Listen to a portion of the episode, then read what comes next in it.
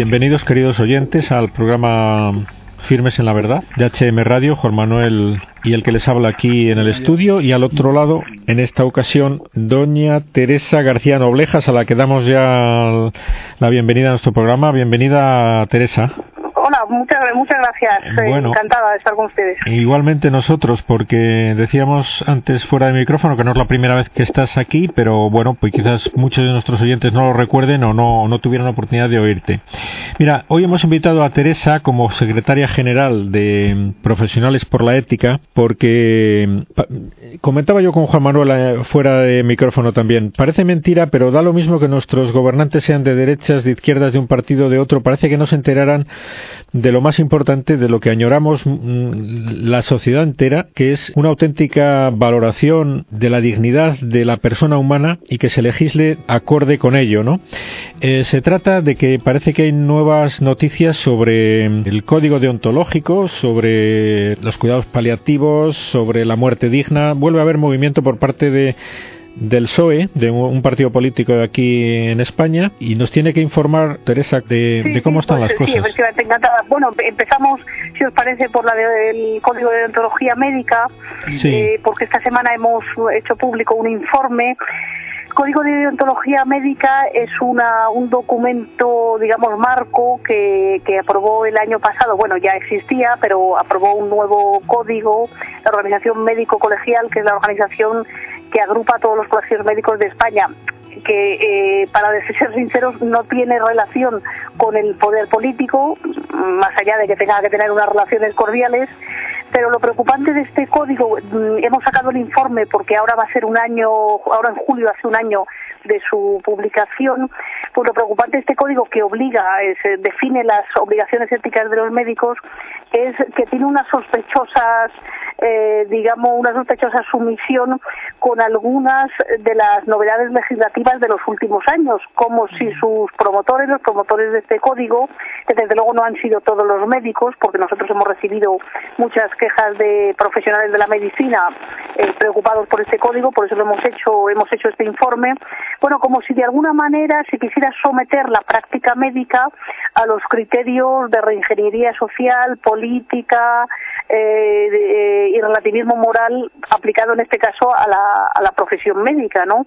Por ejemplo, mm, el hecho de que en este código deontológico, por poner algunos ejemplos claros, se define acto médico como toda actividad lícita, sin más, ¿no? Sin referencia a ninguna indicación y criterio ético o a lo que ha sido siempre la buena práctica clínica. Es decir, de hecho, lo que se está diciendo es que cualquier eh, práctica médica eh, que esté legalizada, pues se da por buena. Es un, es un acto médico, ¿no? Ahí estaríamos introduciendo, por ejemplo, claramente el aborto o técnicas de reproducción eh, humana, pues que para muchos médicos desde luego son inadmisibles porque van contra contra la propia vida del ser humano, etcétera, ¿no? O sea, sería este una es un forma. ejemplo.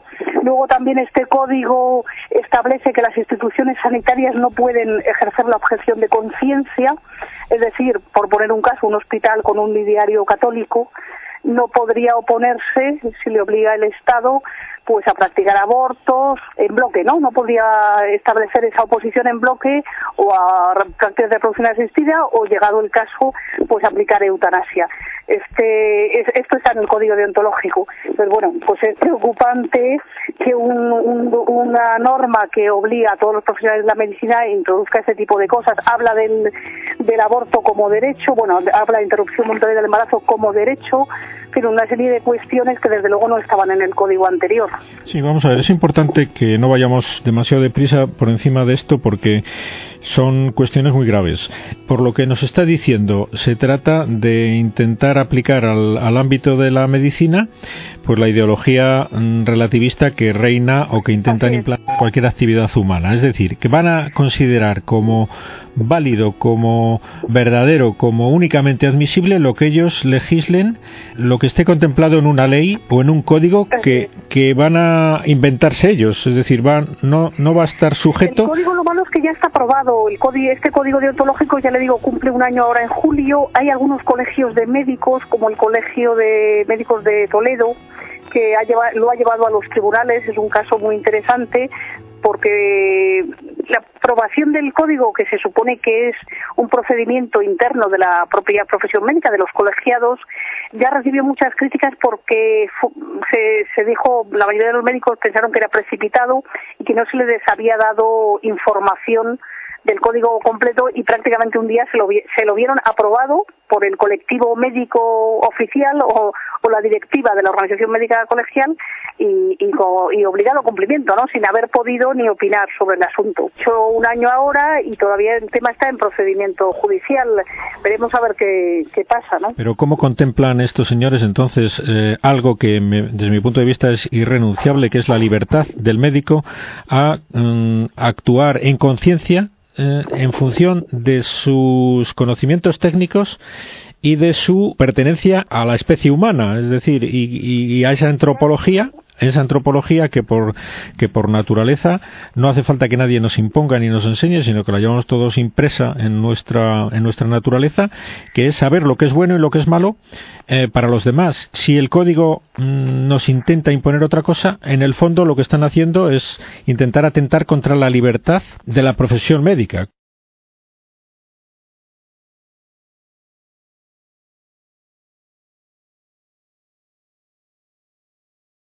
Exactamente, sí, porque al final lo que se somete con este código es a la profesión médica a la voluntad del legislador de turno, que lógicamente va a ser cambiable eh, en función de la, de la orientación ideológica, eh, pero, pero la el ejercicio de la práctica médica milenaria no puede estar sometida a esa, ¿no? Tiene, tiene un código claro desde desde antiguo y que implica la defensa, la salvaguarda de todas las vidas, en fin, la curación de los enfermos, una serie de cuestiones que son que, tienen que estar por encima de las leyes. Bueno, otro ejemplo, por ejemplo, para que lo, entiendan los oyentes, se, se, obliga a los profesionales, independientemente de que sean objetores de conciencia o no, tienen obligación de informar a sus pacientes, dice el código, sobre el derecho a prestaciones del sistema sanitario sin ninguna consideración ética, por ejemplo, el aborto, ¿no? Eh, pensemos en el caso contrario, si algún médico eh, no quisiera informar o le diera un sobre, por ejemplo, con casas de asistencia o de atención a mujeres embarazadas, pues seguramente iba a tener un problema, pero en cambio está obligado a informarle sobre que esa señora tiene derecho, entre comillas, al aborto, ¿no? Entonces, bueno, son obligaciones que, que no puede ser.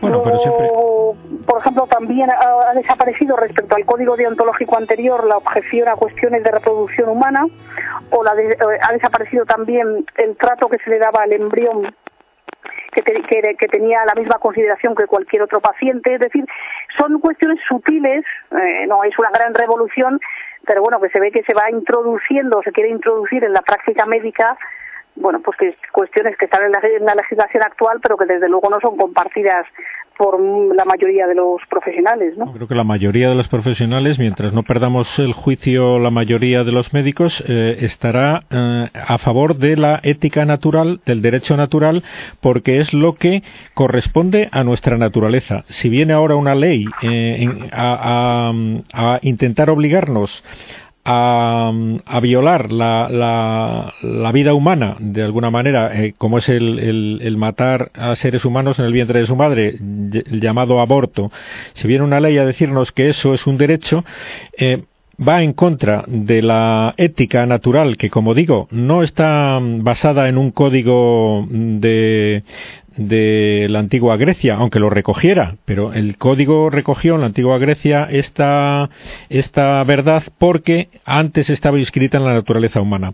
Lo que tenemos que defender los médicos es la libertad de conciencia y, y, esto que nos está diciendo usted, pues realmente solamente triunfará en un colectivo de médicos borregos sumisos al poder político. ¿Usted cree que eso es la realidad de la, de la, del colectivo médico en este país?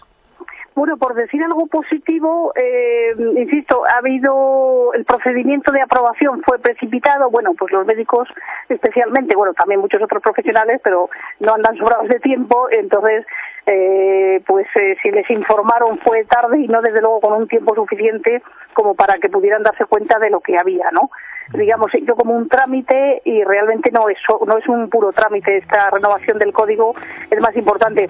Hay una cosa positiva, eh, los médicos colegiados, porque esto es algo que depende de los colegios de médicos, primero a nivel eh, local, eh, regional, autonómico, etcétera, y luego a estatal, eh, tienen todo el derecho a ir a sus, eh, sus colegios de médicos, a las comisiones deontológicas y empezar a, bueno, pues a, pedir, a solicitar esto necesita un, otro trámite de reformas, porque al final supuestamente esto debe ser democrático dentro de los colegios de médicos, pero claramente no lo ha sido, ¿no? Bueno, siempre hay alguna minoría que introduce cuestiones ideológicas interesadas, en este caso ha ocurrido pero los médicos tienen todo el poder y todo el derecho y desde luego nosotros les, vamos, les estamos informando con este, esta publicación que es breve y que está en nuestra página web y tiene apenas 15 páginas para que puedan eh, acudir a sus colegios y empiecen a instar a que esto no puede quedar así porque les obliga y además como he sabido lo que obliga a los médicos mm, al final va a obligar también va a arrastrar a las profesiones que están alrededor enfermería pero auxiliares, es decir, todo lo que es el personal de sanitario, el mundo de las ciencias de la salud, etcétera, ¿no? O sea, que al final nos afecta a todos, porque los propios ciudadanos estamos lógicamente como pacientes reales o potenciales pues también sometidos a este tipo de, cuestiones. Bien, eh, es importante que llegue a nuestros oyentes eh, la valoración la valoración moral de, de, esta situación. Eso no es bueno para, como usted nos apunta, para ah, el indefenso paciente que, que bueno que es subsidiario de, de tener que ser atendido por la sanidad en cualquier momento de su vida. No es bueno que el médico esté sometido a un código de obligado cumplimiento que no esté basado en, en leyes eh, superiores a las que pueda aportar un colectivo de, de, médicos, aunque sea a nivel nacional de un país. Eh, debemos aspirar a que los médicos tengan una ética que supere, que trascienda eh, las leyes positivas que, como digo, pueden puede generar un pues un determinado decimos que, que no se puede equiparar la ética a la legalidad, porque la legalidad, la ley positiva, como estamos viendo, pues puede legalizar cualquier cosa, ¿no? del tema de la muerte digna hablaremos más adelante, pero al final son prácticas eutanásicas eh, que lo, podrán estar legalizadas, pero desde luego no se atienen para nada a la ética más elemental y a la práctica médica, eh, a lo que se ha llamado tradicionalmente la buena práctica médica, que es exactamente eso, ¿no? Salvaguardar la vida, eh, trabajar por la curación de los enfermos y desde luego no ayudarles a morir ni a matar al ser que, que está por nacer, etcétera, ¿no? Bueno, de hecho luego al final nos damos cuenta de que no van a poder, con, por mucho que lo intenten, aunque salga adelante esta, esta ley nefasta, que esperemos que no salga adelante con ayuda de, de su trabajo, pero yo leía recientemente el ejemplo de una, una enfermera que no solamente no se vio arrastrada por la actitud de los médicos, sino que ella arrastró a la dirección del centro, incluso se negó a que eh, a realizar abortos. era una la jefa de, enfermería quirúrgica de su centro. El, director del lo, ha oído usted, ¿no? Sí, sí, en Mallorca, ¿no? Ha sido en Mallorca, efectivamente, se negó mm, debido a que era una persona con enorme prestigio y, muy bien relacionada con todo el equipo de enfermería. Eh, impidió que ese centro mm, empezara a intentar ganar dinero a base de realizar abortos. ¿no? Una persona en uso de su libertad, mm, buena profesional, con ideas claras sobre lo que debe hacer un buen profesional, que es respetar ante todo la vida humana, un profesional de la sanidad, que independientemente de códigos y de leyes, sabe lo que tiene que hacer y es capaz de detener un proyecto empresarial bueno, en este caso mm, tan nefasto como era este, de empezar a practicar abortos en un hospital que no los practicaba. Bueno, esto es una, una anécdota que se me ocurre al hilo de lo que nos está diciendo. Es un ejemplo muy válido para lo que estamos diciendo. Médicos y profesionales sanitarios. Eh, bueno, pues tienen que armar un cierto alboroto por eso, no dejarse someter ni aborregar, por mucho, bueno, también las, las cosas tan difíciles también eh, para, para los médicos en cuanto a pues horas de trabajo, a posibilidades laborales eh, pues a presión también por razones ideológicas, porque no, no nos engañemos, y, bueno, pues eh, héroes hay algunos, pero si son muchos, bueno, pues es más fácil esa, esa heroicidad y esa resistencia que desde luego se tiene, se tiene que dar claramente, ¿no? Sí, vamos, yo pienso que, vamos a ver, eh, a lo mejor obligan a un determinado médico a dar un sobre, como usted nos dice, pero en la consulta privada el médico siempre tendrá la oportunidad de eh, manifestar lo que en conciencia piensa sobre el contenido de ese sobre, sobre el contenido de la ley, aconsejar al paciente lo que considera más conveniente desde el punto de vista humano, no solo desde el punto de vista legal, y, por lo tanto mm, es muy difícil. Al final es una lucha por intentar doblegar la, conciencia de los profesionales. Al final de los médicos en este caso, claramente. Todos los totalitarismos tienen ese, esa tendencia, ¿no? Que es dominar las conciencias. Efectivamente. Y, en este caso está, está bien claro que es un colectivo muy importante al, que, al que se quiere someter ideológicamente también. Parece mentira que no acaben aprendiendo, bueno, no les enseñan historia ni, ni leen mucho, pero no, no han acabado de aprender de que todos los intentos que ha habido a lo largo de la historia por acabar con la libertad y por la libertad de, conciencia, pues han fracasado. Pero bueno, estos se creen más listos que nadie y, creen que lo van a conseguir. Bueno, vamos a ponerle todas las trabas que seamos capaces. Siga, mm, doña Teresa, vamos a seguir donde, donde lo dejó. Eh, el código de, de, ontología médica, entonces, actualmente, desde el punto de vista legislativo, ¿en qué momento está? ¿Se va.? Está aprobado y está vigente. Es decir, ahora en julio, hace un año, mm. eh, nosotros sacamos alguna nota informativa cuando estaba en proceso de aprobación. Mm, pero bueno, la verdad es que no, no habíamos hecho un estudio a fondo hasta este año en que se ha hecho un estudio interdisciplinar por un grupo de profesionales el área de medicina de profesionales por la ética y, bueno, pues este estudio desde luego ya aporta bastantes más datos y puntos concretos, o sea, es un estudio eh, artículo artículo de los, de los que se tiene que reformar o bien suprimir. Ojo, no todo el código deontológico es eh, absolutamente negativo. Evidentemente, el solo hecho de tratar cuestiones de ética médica y de plantearse estos temas es muy positivo y hay que valorarlo como tal. Eh, pero sí hay algunas cuestiones que claramente son inaceptables y deben ser reformadas. Esa es nuestra posición. Pues muy bien. Em, sobre este tema, si le parece, mm, lo dejaríamos así. Y, bueno, si... Sí, como consejo a los médicos eh, que acudan a su colegio profesional y eh, lo pidan, pregunten, se informen, se informen sobre la publicación que nosotros hemos divulgado y si lo consideran oportuno, que nosotros creemos que lo es, pues den la lata en sus colegios, hablando coloquialmente, para instar a, una, a un proceso de reforma de este código. Y luego, una cosa muy importante, eh, hay que dirigirse a los, a los pacientes a que, porque este código deontológico eh, tiene sus formas también de interpretarse. Le da mm, una importancia, una importancia quizás exagerada a la autonomía del paciente, es decir, que incluso pretenden que eso sea definitivo a la hora de decidir una determinada actuación médica. Entonces el paciente también debe saber que puede aprovecharse de, de, ese, de esa ley ¿eh? o esa, ese espíritu de la ley pues para mm, pedir al médico lo que eh, desde el punto de vista ético considera más conveniente. Cuando a una mujer le proponen hacerse una amniocentesis, eh, que en algún momento pueden, pueden decir que es obligatoria, ¿no? Sí, es que sobre esto sobrevuela también la, esta conciencia de que uno tiene derecho a todo, pero bueno, como decía una de las personas que ha intervenido en este informe, es que uno tiene derecho a la escayola, pues hombre, depende, depende ah. de lo que el médico considere una, un diagnóstico y si es aplicada, es adecuada la escayola o no lo es. Es decir, pongo el caso, por ejemplo, eh, que está en el código deontológico de el caso de la sedación terminal, que se, se habla de ella de manera un tanto ambigua, no se especifica, por ejemplo, que debe ser proporcionada y adecuada a la buena práctica médica, algo que es muy importante porque sabemos que la sedación eh, está siendo uno de los caballos de batalla eh, para que, bueno, para introducir prácticas eutanásicas, ¿no? Entonces, si no se define claramente y con unos límites, pues eh, estaríamos introduciendo lo que algunas leyes autonómicas ya llaman el derecho a la sedación.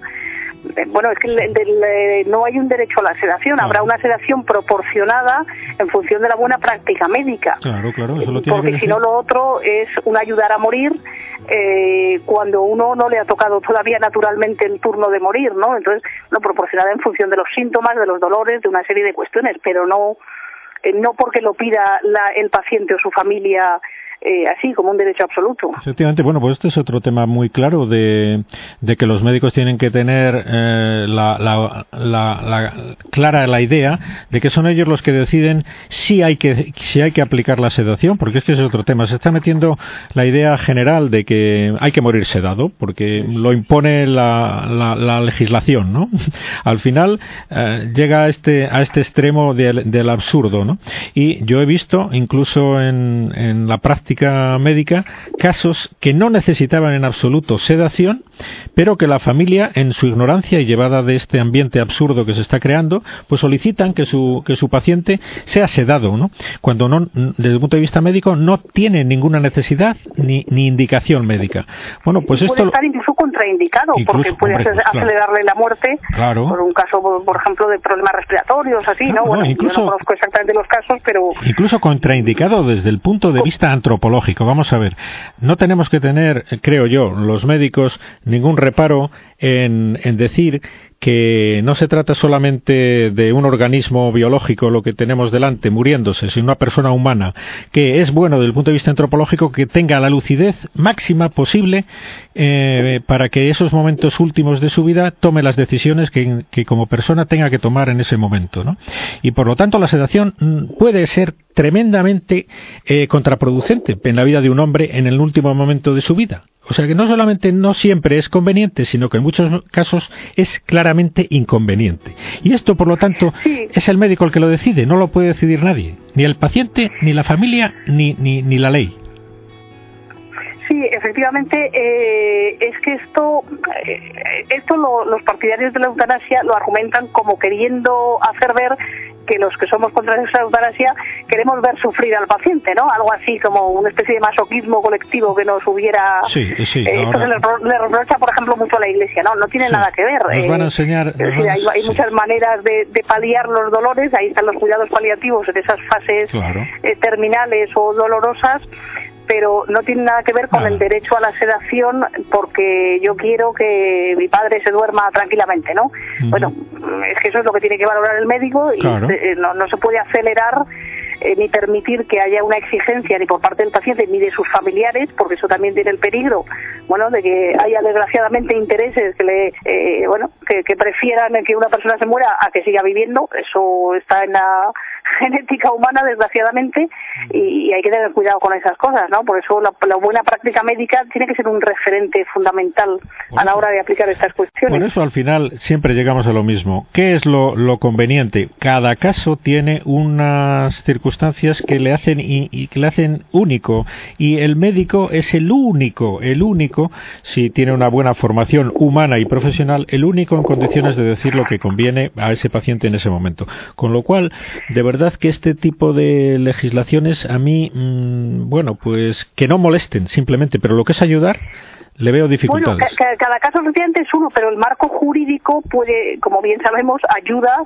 o no ayuda en un sentido o en otro, ¿no? Entonces, el hecho efectivamente de que, por ejemplo, las, las actuales leyes autonómicas como la de Andalucía o la de Aragón en, eh, llamadas de muerte digna, en realidad es eh, de, los derechos de la persona al final de la vida, es un título mucho más largo, pero, pero claramente introducen ese tipo de prácticas eutanásicas como, como por ejemplo eso, que la voluntad del paciente tiene que ser totalmente autónoma sobre sus últimos momentos sin, sin, y se suprime una, un criterio que había hasta ahora que era bueno esa voluntad del paciente lógicamente se atiende siempre y cuando sea se ajuste a la buena práctica médica. Es decir si uno quiere que le ayuden a suicidarse bueno ah. pues eh, lo siento mucho pero no es buena práctica médica por mucho que la ley lo permitiera o el paciente desesperado lo pidiera. Sí pero como eh, hay otras maneras de ayudarle y debe ser ayudado y debe ser paliado el sufrimiento pero no no atender de manera absoluta la voluntad de una persona o de sus familiares. Y esto, el, marco de este tipo de leyes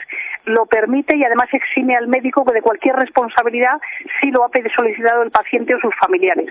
Por lo tanto, ya sabemos que esto a quien va a favorecer es a los malos profesionales, por decirlo así, ¿no? Sí, sí, a los profesionales que han renunciado al ejercicio del pensamiento. Una práctica médica, pues no adecuada. Son auténticos borregos de la. Bien, esperemos que, que espabilemos los profesionales de la medicina para que no eh, atenten de esta manera tan brutal contra lo más sagrado de nuestra profesión, que es la libertad de la libertad de ejercicio basada en la ética natural, en el profundo conocimiento de lo que es la persona humana y, que esto no se imponga, este atentado que, pretenden. Creo que me hacen señas de que se termina el tiempo, Teresa. Le agradecemos muchísimo el tiempo que nos ha dedicado, sobre todo, bueno, pues que, eh, es el tiempo libre suyo, que ha querido dedicarnos. Muchas gracias. Gracias a vosotros. Eh, gracias por todo lo que están haciendo y, y adelante en, en ese camino que lo necesitamos todos. Hasta siempre. Muchas gracias. Adiós.